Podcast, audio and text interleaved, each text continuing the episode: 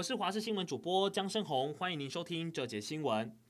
关心国内疫情，中央流行疫情指挥中心宣布，十三号新增了三例境外移入个案，全部都是印尼籍移工，其中两位持有登机前三天内核酸检验阴性报告。对于印尼移工暂缓两周入境即将期满，是否会继续禁止？指挥中心表示，将等待周一、周二开会做决定。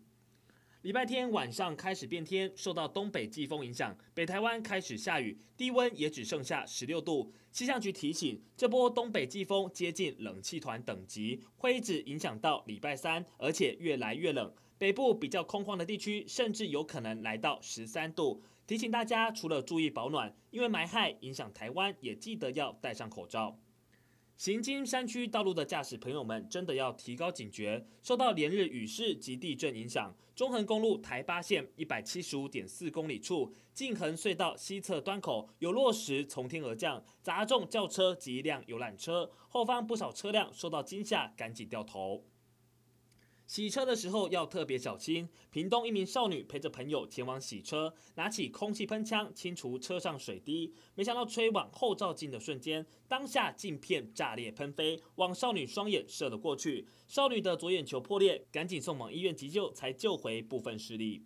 美国食品及药物管理局 FDA 已经批准辉瑞疫苗开打。美国总统川普表示，二十四小时内将展开首批施打作业。不过，最近网络上却有传言表示，有人打了辉瑞疫苗之后出现脸歪嘴斜的症状。对此，FDA 证实有四名受试者颜面神经麻痹。不过，是不是跟疫苗有直接关联，还有待进一步观察。新型冠状病毒让美国不少家庭陷入经济困顿，增加偷窃问题。根据正畸美国组织估算，今年全美饥饿人口将超过五千四百人。为了生存，不少人士铤而走险抢超商。尽管美国政府有意帮忙失业的民众提供粮食援助，不过资金陷入短缺。华府再不祭出对策，犯罪恐怕会越来越多。日本疫情持续恶化，昨天新冠病毒单日的确诊数已经突破了三千人大关，创下疫情爆发以来新高纪录。其中东京新增六百二十一人，同样写下新高。还有岩手、长野、京都等多个县市单日新增病例也都创下新高。这也影响即将到来的日本新年，各大主题乐园纷纷取消跨年活动，还有不少县市也取消二十岁成人礼仪式。